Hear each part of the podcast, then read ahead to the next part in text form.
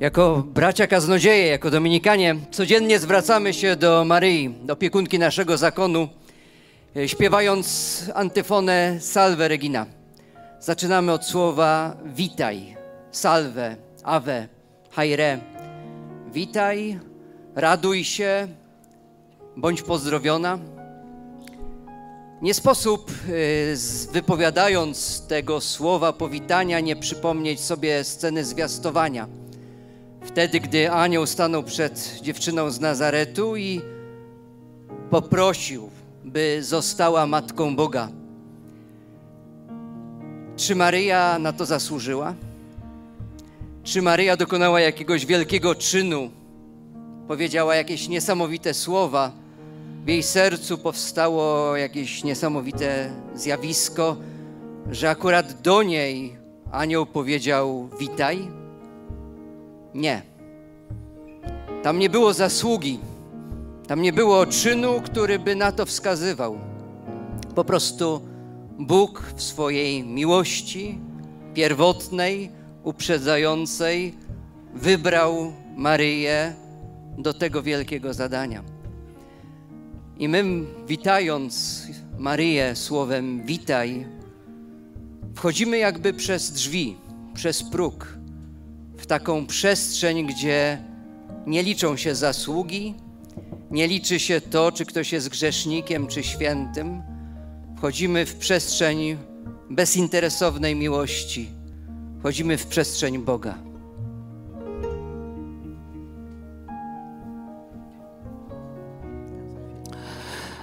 Nazywamy ją królową, ale który moment z jej historii to był ten moment, kiedy została tą królową. To była ta chwila, kiedy jej mały książę, książę pokoju, stał się królem nad całą zranioną historią ludzkości. To właśnie tam na Golgocie, gdy Maryja przyjmuje odrzuconego, wtedy jaśnieje chwałą królowej. A kiedy w nas jest najwięcej chwały? Właśnie wtedy, gdy oddajemy naszą zranioną historię w ramiona ukrzyżowanego króla.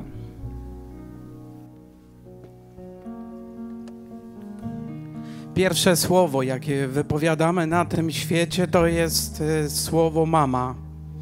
Wtedy ona jest najważniejszą osobą na całym świecie. Od początku naszego istnienia mama jest uosobieniem miłości, ciepła, bezpieczeństwa. I Maryja właśnie jest taką naszą matką już w naszym dorosłym życiu. Dlatego, bo ona jako pierwsza została napełniona Duchem Świętym. Stało się tak, dlatego że odpowiedziała tak Panu Bogu.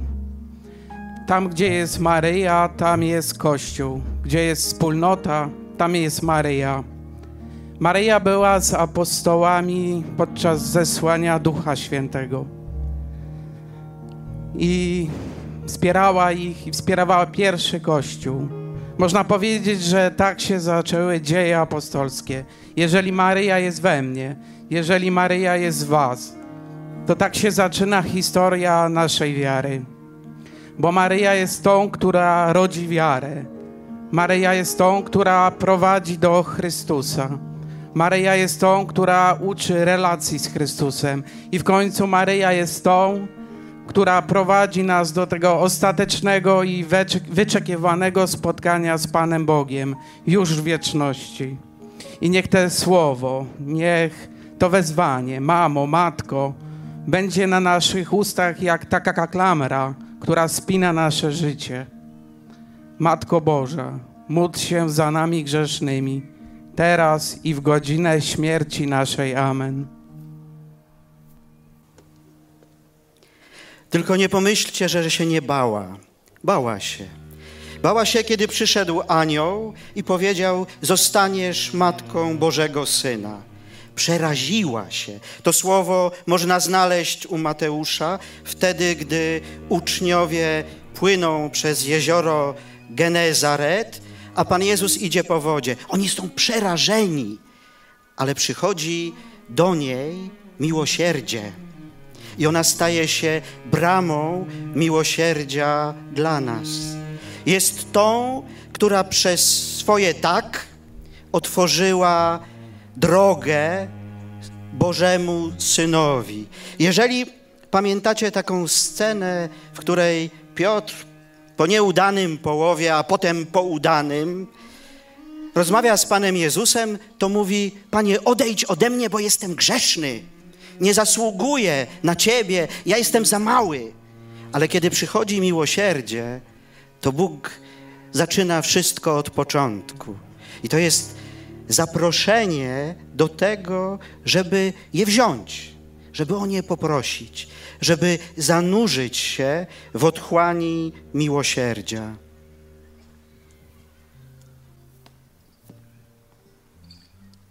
Bóg jest niezmienny, a my nie.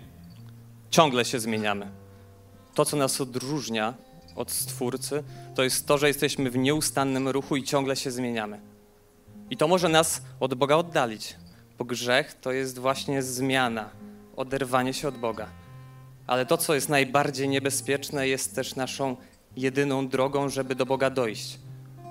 Bo dzięki temu, że się zmieniamy, możemy zmieniać się na coraz bardziej podobnych do Bogu. Ojcowie mówili, że ta skłonność do zmiany jest jakby skrzydłem, na którym możemy wzlecieć do samego Boga. Maryja już do tego Boga wzleciała. Ona z nieba nas wspiera. Maryjo, bądź opiekunką wszystkich naszych zmian. Zmian, które doprowadzą nas do Twojego Syna, żebyśmy byli tacy jak On.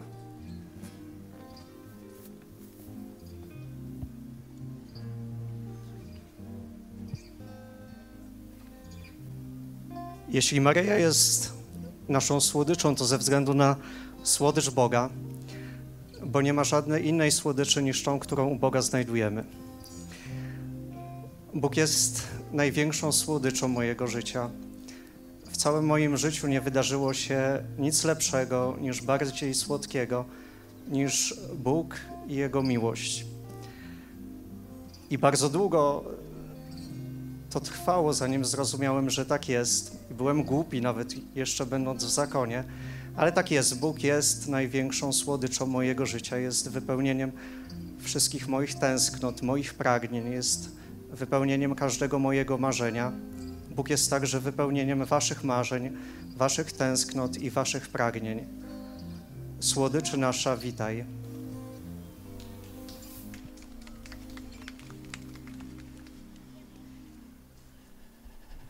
Ale to za mało, co mówił ojciec Maciej. To zbyt mało. E, Dlatego codziennie krzyczymy nadziejo. Nadzieja to jest bardzo piękne imię Maryi. E, Co robi ta nadzieja? Otóż nadzieja prowadzi nas tam, gdzie jeszcze nikt z nas nie był. Dlatego wołamy nadzieją. E, bo czekamy na to, co, co więcej, co bardziej. Nadzieja zawsze chce nam też dać więcej i dlatego to za mało, to naprawdę za mało. E, Ciągle wołamy, ciągle prosimy e, i mamy nadzieję, że Pan Bóg nas poprowadzi. Dokąd? Poprowadzi nas do swojego serca, do swojej miłości. To jest, to jest droga. Można zapytać, czy jest jakaś podpowiedź Maryi? Czy ona potrafi coś podpowiedzieć, tak żeby nie zgubić tej drogi? Otóż jest. Jest jedno zdanie, które powiedziała do ludzi, powiedziała wprost do nas. Jej usta wypowiedziały to zdanie. Czy przypominacie sobie to zdanie? Czy pamiętacie? To jest droga do serca Boga. E, Myślę, że gdzieś w sercu wam już kołacze, być może już sobie przypominacie, ale bardzo mocno i wyraźnie wykrzyczą to, wykrzyczy to owca. E, I będziecie śpiewać te słowa, które są drogą do serca Jezusa, do Jego miłości.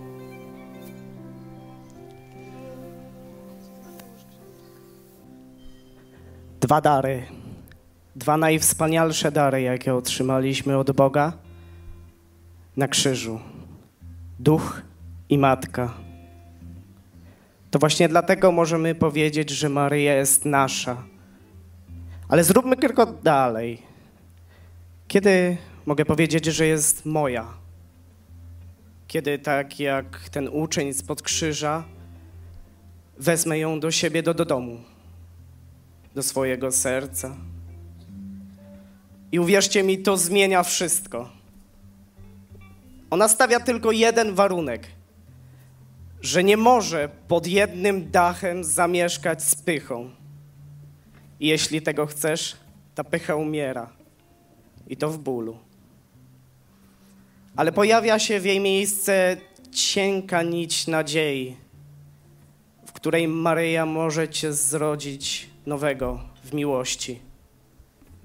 Zaproś Maryję do siebie. Wtedy będziemy mogli powiedzieć, że jest nasza.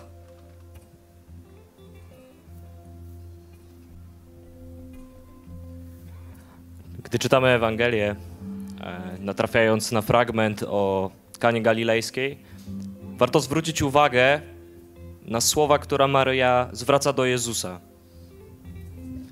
Nie mają już wina. I może te słowa wydają się trochę niepozorne, ale dla mnie są one niez, takim niezbitym dowodem wielkości Maryi. Bo ja na przykład nie umiem, nie umiem zwracać się do Jezusa z taką wiarą w Jego moc. Nie umiem zwracać się do Jezusa, nie stawiając Mu absolutnie żadnych warunków co do Jego działania.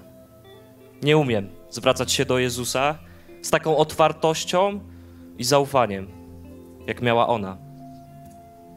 I właśnie dlatego nieustannie zwracam się do niej. Wołam do niej, bo ona chce się za mną wstawiać w każdej potrzebie. Wołam do niej, dlatego że ona jest bliżej Jezusa niż jakiekolwiek stworzenie na ziemi. Wołam do niej, bo ona chce być moją orędowniczką w nawet najbardziej prostych sprawach. Nawet tak przyziemnych, jak wspomniany brak wina w kanie. Ale przede wszystkim wołam do niej dlatego, by uczyła mnie każdego dnia właśnie takiej wiary, takiego zaufania i takiej bliskości z Jezusem, jaką miała ona sama. Abym z dnia na dzień, każdego dnia na nowo stawał się coraz bardziej jak ona.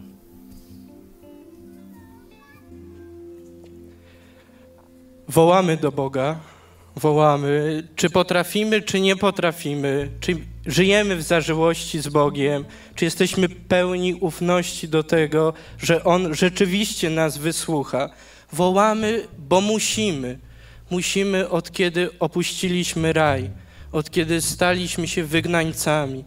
Naszą dolą jest tonąć i płakać i błagać Boga o to, żeby On swoją łaską nas ratował. Łaska, która przychodzi często także przez Maryję.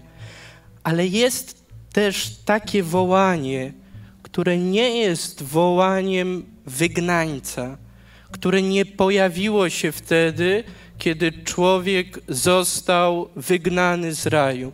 To jest wołanie Adama.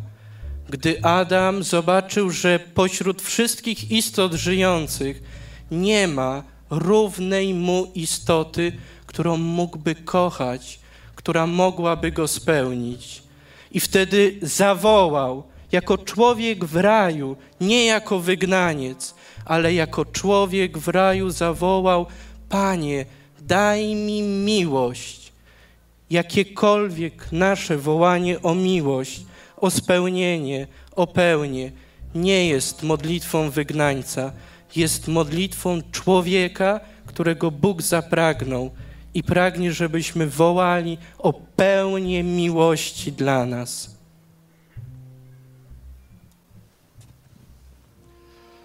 Wygnańcy, synowie i córki Ewy. Kim jest Ewa, pokazała nam dopiero Maryja. Maryja, która jest pełna życia. To w niej y, widzimy, co oznacza to imię Ewa życie. To w niej otrzymujemy życie. W tej ziemi. Przywołajcie sobie teraz oblicze czarnej Madonny, pani z Częstochowy. To ona jest prawdziwym czarnoziemem. To ona nie jest suchą ziemią, ziemią Egiptu, z którego wyszliśmy, ale to w Maryi rzeczywiście stajemy się żyjący. Masz imię, które mówi, że jesteś żyjący. Żyj.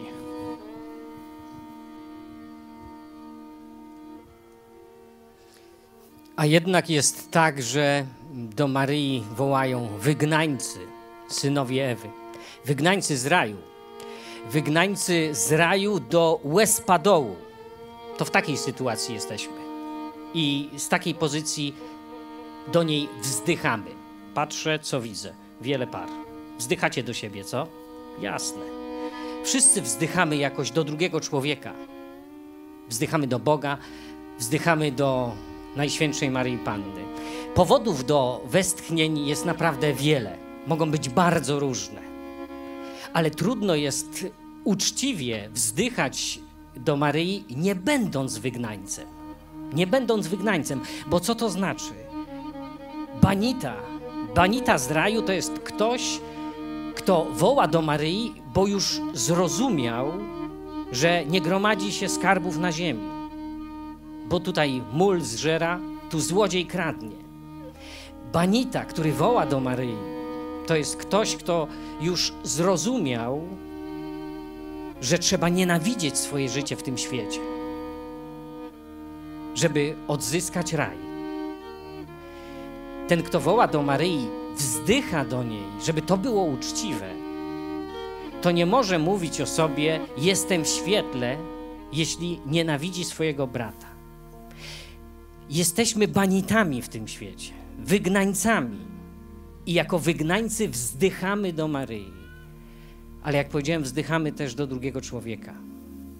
I być może dlatego jest tak, że opornie patrzymy w kraju królowej Polski, Najświętszej Maryi Panny, opornie patrzymy na uchodźców, innych wygnańców, bo sami nie postrzegamy siebie jako wygnańców. Bo Królestwo Boże nie jest tym, za czym tęsknimy. My wzdychamy do Maryi i mówimy: Mario, zrób moje życie takim, żeby mi nie uwierało. Zrób moje życie takim, żeby w nim nie było cierpienia. Uchroń mnie, Maryjo, od wszystkich możliwych nieszczęść tego świata. Jeżeli tak się modlę, tak wzdycham do Maryi, to nie jestem kimś, kto się modli do niej, będąc świadom tego, że jest wygnańcem, synem Ewy.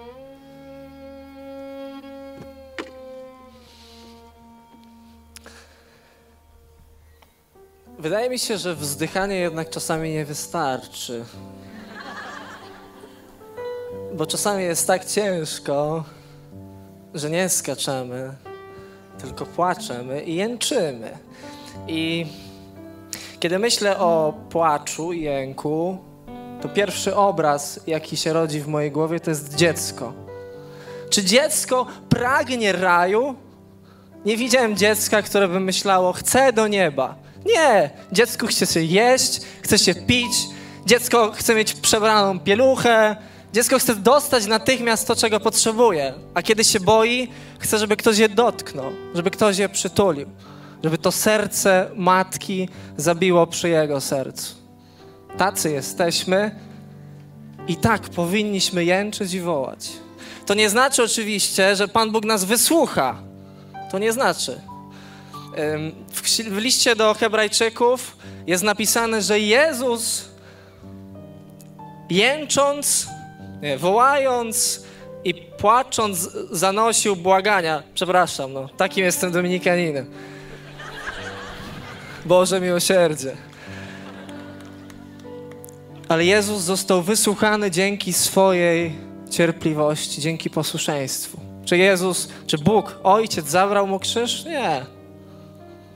Mamy jęczeć i płakać, mimo tego, że nie jesteśmy wysłuchiwani. I jęczeć i płakać, aż naprawdę dostaniemy wszystko. Czyli to, na co może nie zasługujemy, ale do czego jesteśmy przeznaczeni.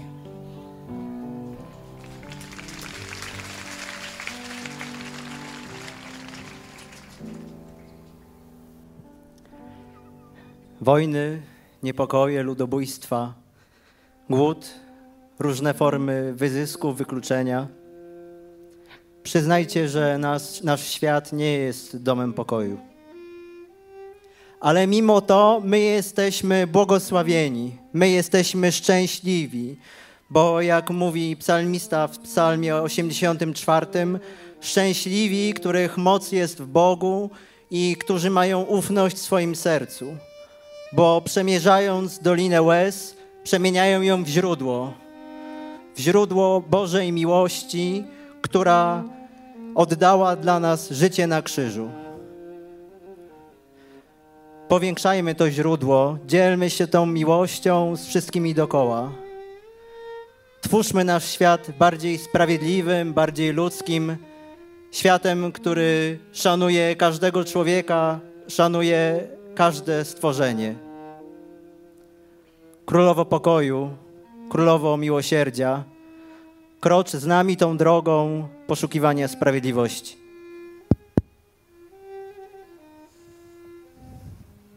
No w to akurat nie mam żadnych wątpliwości, że Jezus jest blisko, że Jezus jest bardzo blisko, że Jezus jest bliżej niż się wydaje.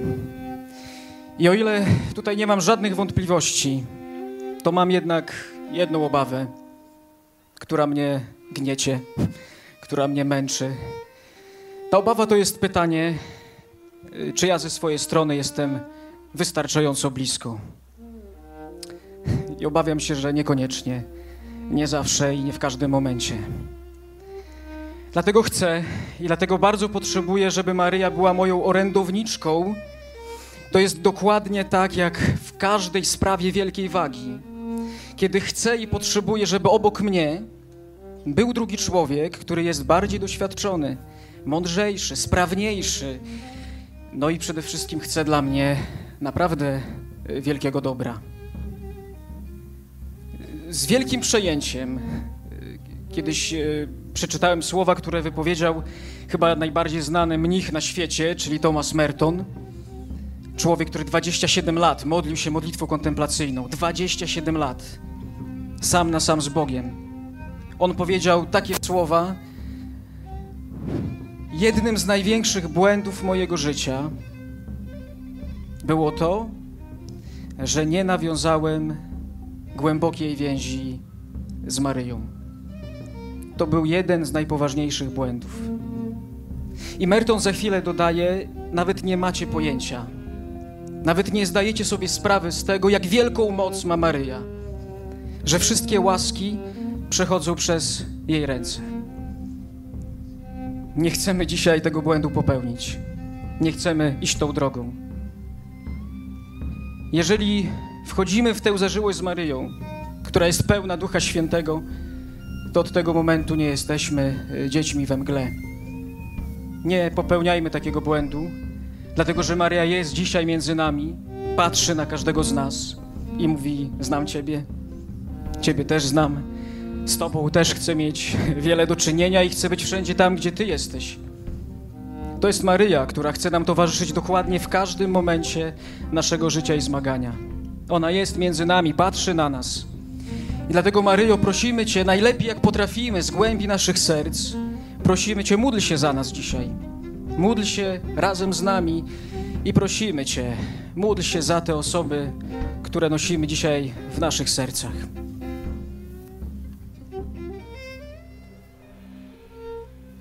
Oftalmoskop. Doktor Enrique rozpoczął badanie. Wszystko działało sprawnie. Oftalmoskop pokazywał załamujące się światło w oku, a także prawidłowy, odwrócony obraz na siatkówce. Jedna rzecz się nie zgadzała. Przed nim nie było pacjentki, ale niezwykłe, cudowne oblicze Morenity z Guadalupe. Utrwalone na płaszczu Indianina, który został zrobiony z liści agawy.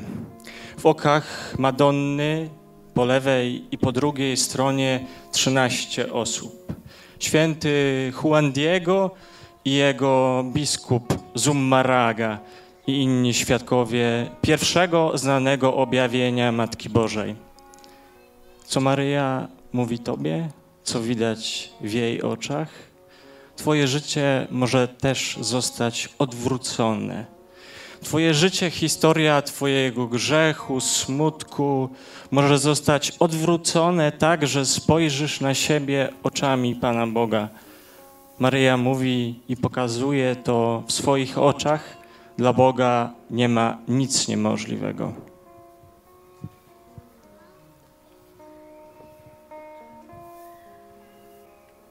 Dlaczego tęsknimy za spojrzeniem Maryi?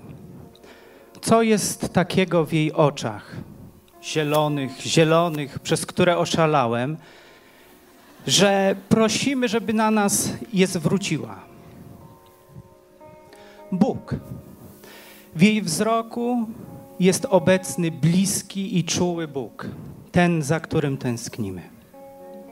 Jeśli na sobie odnajdę spojrzenie Maryi, to doświadczę przyjęcia, miłości, akceptacji.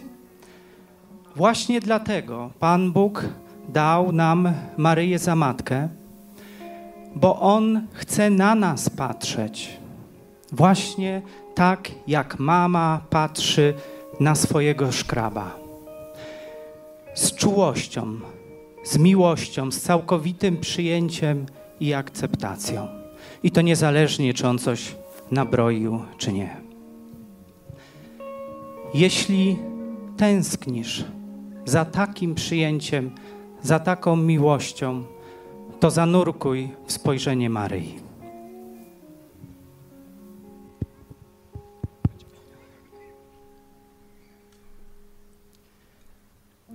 Kocham Cię. Takim słowom zazwyczaj towarzyszy niski, spokojny głos. I to nie przypadek, że najniższy dźwięk w Salve Regina pada właśnie na imię Jezus. Bo tutaj jest sedno i tutaj jest tajemnica. Bo pod tymi wszystkimi tytułami Matko, Panno, Królowo, Słodyczy jest coś więcej. Serce, które nieustannie bije tylko jedno imię. Jezu. Jezu. Jezu. A co słychać w naszych sercach? Jeden wielki hałas, pragnienia, myśli, uczucia, wątpliwości, ale my się tego w ogóle nie bójmy. Nie bójmy się tego. Pragnijmy ciszy i dodajmy do tego wołanie Jezu. Jezu. Jezu. Jak serce Maryi pod krzyżem, jak dobry łotr. I cokolwiek krzyczy nasze serce, nie bójmy się tego, wołajmy, bo w tym hałasie Bóg chce umrzeć, a Jego śmierć daje ciszę, daje nowe życie. Jezu, Jezu, Jezu.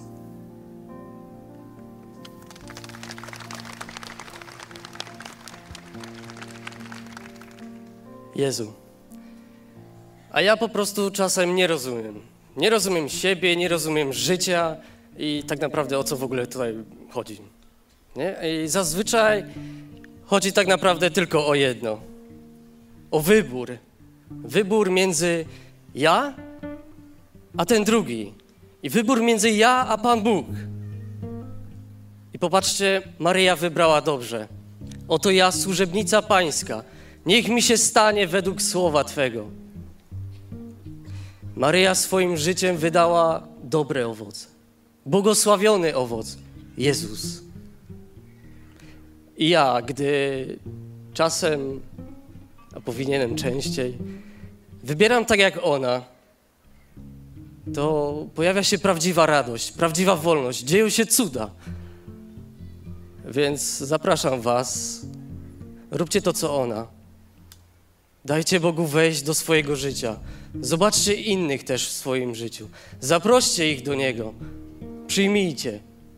Posłuchajcie, tak jak ona, Jezus. A wtedy patrząc na owoce swojego życia, poznacie, że są to dobre owoce, błogosławione owoce. Jezus.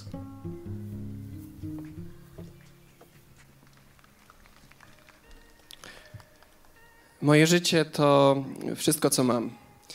Nie mam nic lepszego, co mógłbym nazwać swoim. Moje życie mnie określa. a jednocześnie nawet to moje życie, Twoje życie, ono nie pochodzi z nas. Nie wybrałeś go sobie. Dostałeś je od kogoś z zewnątrz, takie, a nie inne. Że w pewnym sensie można by powiedzieć, że nasze życie nie tyle jest nasze, co ono nieustannie staje się naszym. I ono może się stawać naszym, dlatego że złapiemy je mocno, kontrolujemy je. Wiemy, gdzie chcemy iść i tam idziemy, moje życie. Ale pewnie wszyscy, wszyscy tam byliśmy. Życie tego nie lubi. Ono mówi, nie tak mnie będziesz miał. Jak się zbliżamy tak niebezpiecznie do poczucia panuje nad sytuacją, nagle życie robi unik. I Maryja, ona uczy e, paradoksalnej drogi posiadania życia, które nie polega na tym, że mam, ale traktuje życie jako według tego, czym ono naprawdę jest. To jest dar. Dar się przyjmuje i dziękuję się za dar. I życie staje się najbardziej nasze. Mamy to poczucie, to jest moje życie, kiedy wreszcie przestajemy się z nim kopać. Kiedy mówimy, no takie jesteś. Dobrze, ja chcę Cię takie przyjąć, zaprzyjaźnić się z Tobą. I mam taką odwagę powiedzieć, Fiat, niech tak będzie. Skoro tak wyglądasz, ja Ci mówię, niech się stanie w moim życiu według Twojego słowa.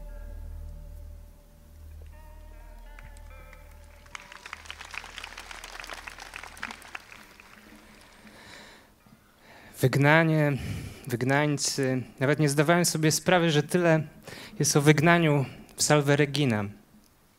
Ale to wygranie, wygnanie ma swój koniec. I to myślimy oczywiście o tym końcu tam w niebie, ale też ma koniec teraz. I możemy ten koniec rozpoznać. Co jest celem wszystkiego, co robię? Co jest celem teraz dla mnie? Zapytajcie Maryi. Ona wam na pewno to powie.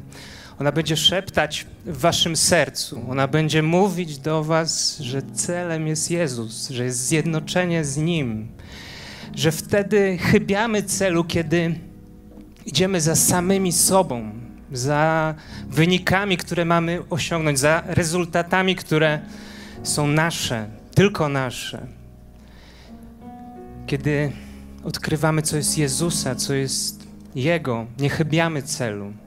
Odkrywamy to, co jest kresem naszego wygnania. To, co może nastąpić teraz.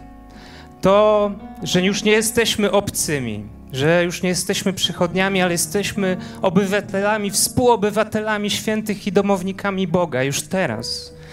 Jestem przekonany, że będziemy wspominać ten moment w niebie. Będziemy wspominać, bo chcemy być w zjednoczeniu z Chrystusem, bo chcemy odkryć, że to już jest kres naszego wygnania.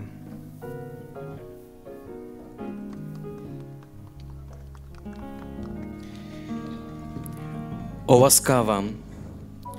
W Starym Testamencie łaska y, ma znaczenie życzliwości, y, rozumiane jako ukazanie oblicza. Wówczas władcy i królowie był taki zwyczaj, często nosili zasłony na swoim obliczu i okazać komuś swoją łaskę oznaczało właśnie zdjąć tą zasłonę, jakby po to, żeby poddany mógł zobaczyć oblicze. Okazać łaskę to znaczy pokazać oblicze. I łaskawa Maryja to jest Maryja właśnie, która możemy się wpatrywać nią, ponieważ jej oblicze jest odsłonięte, daje dostęp do siebie, jest blisko. To znaczy łaska skraca dystans. Jak modlimy się o łaskawa Maryjo, to znaczy, że ona patrzy na nas życzliwością, miłością i właśnie w jej oczach możemy odnaleźć Pana Boga e, i przez to samych siebie.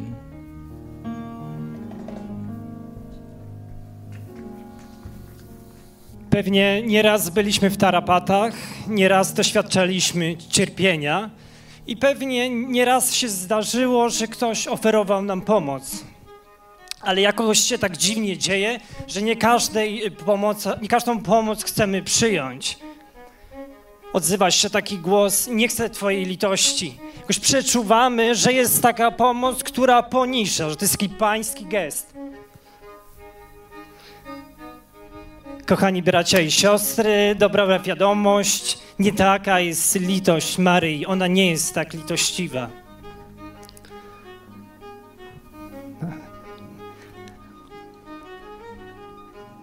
Maryja jest tak litościwa właśnie, że podnosi, że umacnia naszą wartość, że nam nie wymawia, nie chce niczego w zamian. Ona jest bezinteresowna. Jak to jest możliwe? Bo wcześniej Maryja doświadczyła zlitowania Boga swojego Zbawcy. I ona sobie nie musi teraz kompensować, tylko doświadczyła miłości i chce się z z nami dzielić.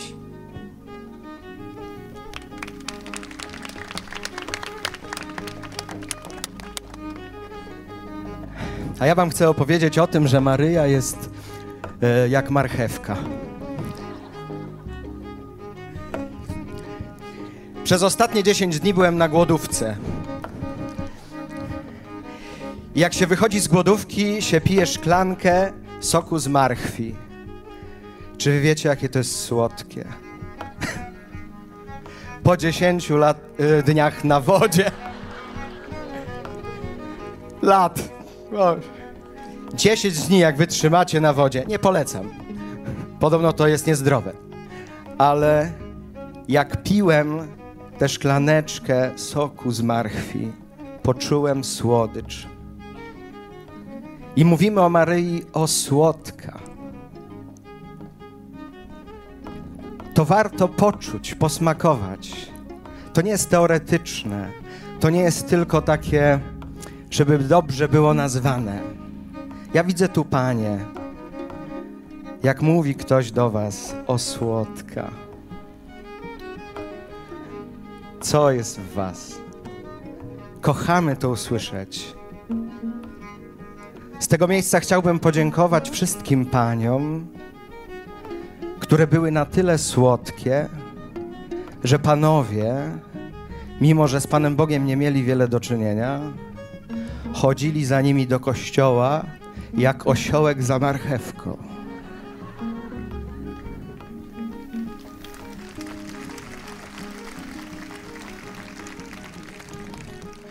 Ale pamiętajcie, że to się nie kończy na Was. Bo ta słodycz, która w Was jest, jest od Boga. Że dla tych osiołków, takich jak my, potrzeba tej słodyczy, która jest od Boga. I warto wołać o to, prosić Boga, żeby ci mężczyźni nie doświadczali tylko waszej słodyczy, ale żeby doświadczyli słodyczy Boga przez was. Bóg, jak patrzy na Maryję, mówi: O, słodka. On widzi słodycz w Maryi, ale on też widzi słodycz w tobie. W tym wszystkim, kim jesteś i we wszystkim, co robisz. Jedno mam życzenie dla każdego, dla każdej z Was. Bądźcie słodcy marchewki.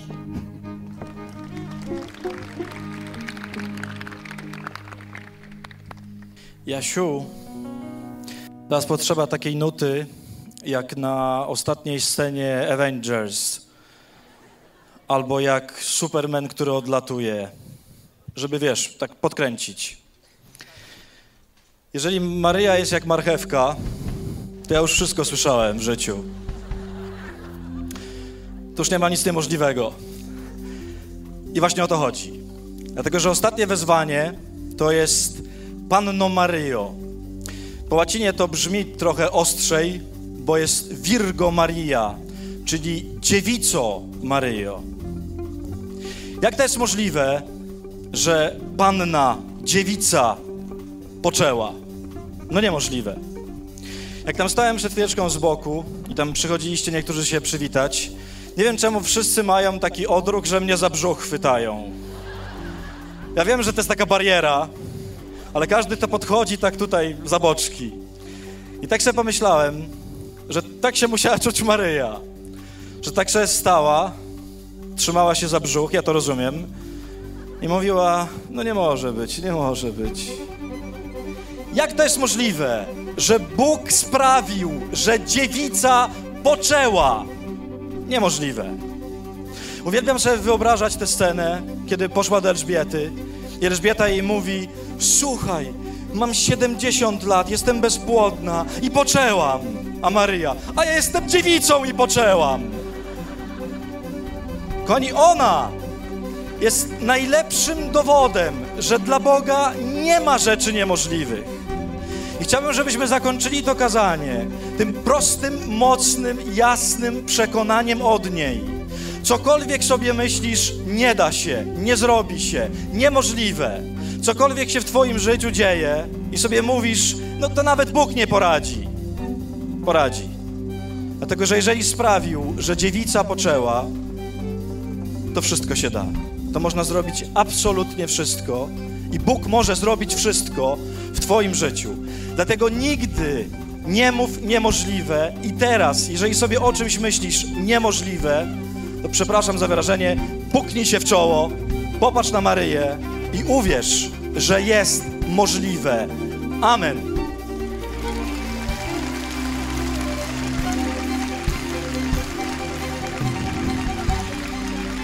I teraz chciałbym tak wystartować w niebo, ale, ale mam za duży balast. A właśnie, niemożliwe. No dobra.